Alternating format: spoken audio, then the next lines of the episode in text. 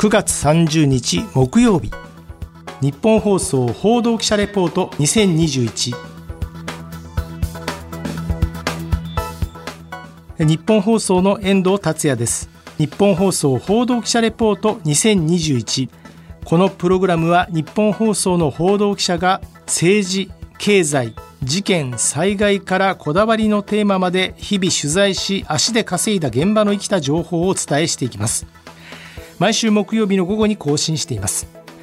今回はクジラ日本の貴重な食文化の現状と実食レポートというテーマでお伝えします。クジラのお肉って皆さん最近食べていらっしゃいますか？私まもなく50歳になるんですが小学生の頃には給食で竜田揚げとしてよく出てきたイメージがあります。その時のクジラの肉は少し獣のワイルドな香り。悪く言えば少し臭みがある上に結構な歯ごたえがありましたので、鳥の竜田揚げの方がいいのになぁと正直がっかりした記憶があります。ちなみにご存知でしょうか、クジラは捨てるところがないと言われていまして、髭についてはからくり人形のゼンマイですとか、釣り竿の穂先など様々な素材として使われていました。また、鯨油、クジラの油がよく利用され、田んぼの害虫駆除に欠かせないものとして使われていました。田んぼにクジラの油を巻くと一面に油の膜ができます。その後に棒などで稲を叩いて害虫を油の膜の上に落として退治するというものです。この方法は江戸時代に発案されて全国に広まり、米の増収をもたらしたと言われています。また、クジラの油を牛などの家畜の体に塗りつけて害虫から守ったという話もあります。また、クジラの肉を食べるという文化はかなり昔からあったようですが、特に日本は四方を海に囲まれていたことから、縄文時代にはすでに食べられていたようです。そしてクジラ料理が歴史上に登場するのは室町時代と言われていまして、本前料理の汁物にどうやらクジラ肉を思わせるような絵や記述があります。さらに江戸時代に入り、捕鯨が盛んになるに従って料理について書かれた本にも具体的な利用法が書かれるようになります。日本で1643年に刊行された最初の料理書であります料理物語。この本には食材や調理の方法ごとに20章にわたって構成されているんですが、この本にはたまり醤油か味噌仕立てのクジラ汁が記されています。ごぼう、大根、野菜の茎、タケノコ、みょうがなど季節の野菜を加え、さっと沸騰したお湯をかけてからクジラ肉を使うと書かれてあるんですが、これは肉の臭みを取るためと考えられています。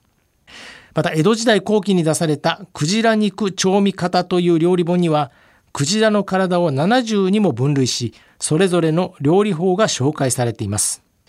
肉や皮、舌、内臓ばかりではなく、顎から歯茎、さらにはペニス、睾丸などなど、まさに食の本場中国をしのぐ徹底ぶりです。日本はクジラを余すところなく利用しています。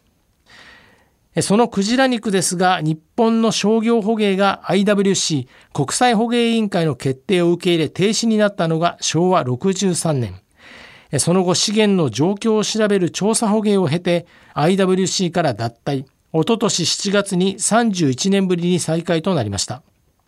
商業捕鯨が再開されてから3年目になるんですが、クジラ肉の国内の消費量はピークだった昭和37年度の23万トンから平成30年度には3000トン、およそ80分の1まで落ち込んでおり、長期低迷の状況が続いています。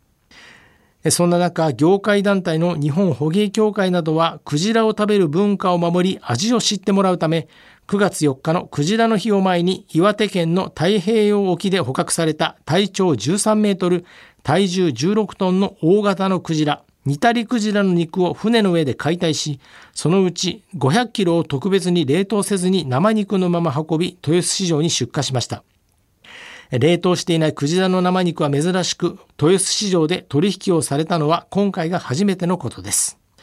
で今回の計画その狙いと実際の評判や反応については実際のところどうだったのか。共同船舶株式会社の三平梢さんに伺いました。もともとはやっぱり食としてクジラをやっぱりもっと多くの方にあのクジラの食文化とか、まあ、その美味しさみたいな部分伝えていきたいなっていうので9月4日クジラの日。これに向けて、まあ、クジラ食のダイヤモンドだっていうのをスローガンに掲げて今年からちょっとやってるんですけれども、まあ、おかげさまであの皆さんにお店とかですね量販店さんとかで食べて手に取っていただくような機会があったのですごくいい機会になったのかなというのところでですねやっております。生のクジラというのはそんなにもやっぱ違うものなんですか、やっぱりですね買っていただく方とかあの市場の扱っていただく方に見ていただくとやっぱり全然違うねっていうのは言っていただきますね。なんでかっていうと、まあ、クジラってあの船の上で私どもあの急速冷凍してフレッシュな状態のまま冷凍かけるっていうことで、まあ、お刺身でも食べれるような品質保って作ってはいるんですけどもやっぱりお肉とかお魚でもそうですけども冷凍して解凍したものと生でそのまま食べるものってやっぱり全然味が違うんですよね。っていうのが冷凍するとどうしても細胞が壊れてしまうのでうまみとかが出てしまったりとかっていうのがあるのでやっぱりその部分生だとうまみが流出してしまったりとかっていうのもないんでですね。まああのうまみも強いねとかあの臭みも全然ないねお肉みたいとかって言ってすごく今までクジラ食べてきたが全然違うっていうので喜んでいただけたっていうのがやっぱり改めてあの良かったなっていうようなところですね。実際食べられた方に対してのその反響みたいってありましたえっとまあ直接お話聞いたりとかあと SNS 見ているとわこれすごく美味しいね。今まで知ってたのと全然違うっていう食べたことがある方はそういう反応ですね。で本当に初めて食べた方は「えクジラってこんな美味しいんだ」みたいな感じの反応をいただくことが多くて意外にちょっと心配してたなんかネガティブなあんまり美味しくなかったなみたいなお話っていうのはあんまり聞かなかったんでですね。やっぱり美味しい素材をやっぱり適切な方法で料理したい。それでご提供するっていうのが一番皆様に喜んでもらえる方法なのかなっていうふうに思いますね。ちなみに今回の生の煮たりクジラ最高に美味しいと言われています尾の身尻尾の身の部分は1キロ7万円の史上最高値をつけました尾の身なんていう部分はあやはりあんまりこう見る機会がないんですが、まあ、あの料理漫画の美味しんぼでしか私も見たことがありませんまあ、天然の本マグロが通常では1キロあたり7000円から3万円程度と言われておりますので、いかにこの価格がすごいかがよくわかります。で、その希少なクジラ肉ですが、9月の3日と4日の2日間、首都圏の23カ所で営業している鮮魚チェーン、吉川水産や、御徒町の有名店、吉池で販売されました。太平洋の沖で採れたニタリクジラを生のまま食べられることから購入した鮮魚店の担当者の方も試食をしたら臭みがなくもちもち感があって美味しい。お客さんにも勧めたいという話が聞けましたので私も新宿の吉川水産で購入して食べてみました。お店には刺身用の赤身と尾の身の2つが並んでいたんですが、まあ、せっかくのチャンスでしたので、美味しんぼの主人公であります山岡四郎になりきって高級な尾の身の方を選んで買ってみました。ちなみに金額はいくらだと思いますか？税込みで2572円。まあ、お肉の重さは 100g あるかないかという感じでしたので、まあ、正直言って値段は高いです。まあ、2572円あれば私は平日5日間のお昼ご飯代を賄うことができます。まあ、とはいえせっかくですので薄く切りましてお刺身として食べてみました。下手くそで申し訳ありません。実食レポートです。煮たりクジラ。初めて食べます。塩とわさびで食べてみましょう。ではいただきます。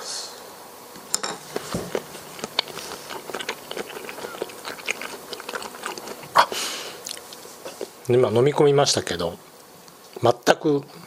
生臭みとかがありません。一言で言うとユッケ、まあ、ユッケというのはま細かく切ってますけど少しこう薄切りにしました。厚さで言うと5ミリぐらい。で長さが4センチぐらいですかね。で幅が1センチぐらいなので、えー、一口でパクッと食べられる大きさなんですけども実際に食べてみると生の牛肉とかそういったものを食べてるものに近いんですけれども全く臭みがなくて、歯ごたえも適度にあってマクロの赤身と牛肉の赤身の足して2で割ったような感じ。改めてグルメレポーターの方の表現力はすごいなぁと感じた次第であります。レポートでもお聞きいただきましたが、本当に臭みがなく、例えて言うなら牛肉のユッケを食べているような感覚でした。今回は首都圏の鮮魚店ではなく、クジラの日プロジェクトとして、都内と埼玉県の飲食店12店で煮たりクジラの生肉を使った料理が提供されました。クジラの専門店からステーキやイタリアンなどバラエティ豊かなクジラ料理が提供されました。今回はクジラの生肉を提供したことが話題となりましたが、長い目で見て商業捕鯨、さらに国内の消費を上げていくアイデアはあるのか、改めて共同船舶株式会社の三平梢さんに伺いました。消費者の方に対してのアピールとかっていうのってやっぱり継続的にやっていくっていうのは結構重要かなと思ってるんですね。この一過性のものだとやっぱり皆さんいろんな情報があっていろんなもの食べるのでやっぱり忘れ去られてしまうっていうのがあるのでやっぱりこのクジラの日だったりとか、まあ、いろんなタイミングにおいてぱりクジラっていうものを知っていただく機会作っていくっていうのは継続してこれからもやっていきたいなと思いますしあと個人的な思いとしてなんですけどもやっぱり日本がずっとこういう海に囲まれてる国で水産資源利用していく中でクジラってその個体その資源量をちゃんと確認しながら取っていくっていうことをやってるのでやっぱりこの継続的にずっとあの水産資源を利用していけるようにってずっと日本は調査にあの協力してやってきたところなのでそういった部分あの皆さんにもご理解いただきながら最近 SDGs とかも流行ってますけどもそういったものでもクジラっていうものがあるっていうホゲっていうものがあるっていうのも知っていただけたらなと思ってます。なのでまあ美味しく食べていただきながらきちっとそういった資源管理もしているようなものだっていうのは皆さんに知っていただけたらいいなと思います。なのでま継続的にこれからもこういった活動していきたいなというふうには思ってますね。実は先日28日に仙台中央卸売市場でも同じように生の煮たりクジラを扱いインターネットでも販売したそうです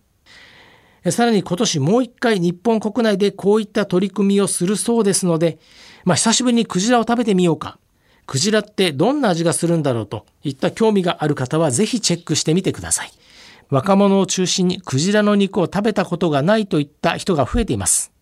日本に古くから伝わるクジラを食べる文化を未来につなげていくことや、資源としてのクジラの継続的な利用には消費量の回復に向けてクジラを食べる機会を少しでも増やしていくことが必要となりそうです。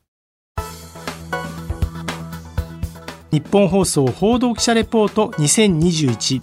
次回の日本放送報道記者レポート2021は宮崎優子記者が担当します。テーマは改正動物愛護法が施行コロナ禍のペットブームを考えるといったテーマとなります。こちらもお楽しみに。日本放送の遠藤達也でした。今回もお聞きいただきましてありがとうございました。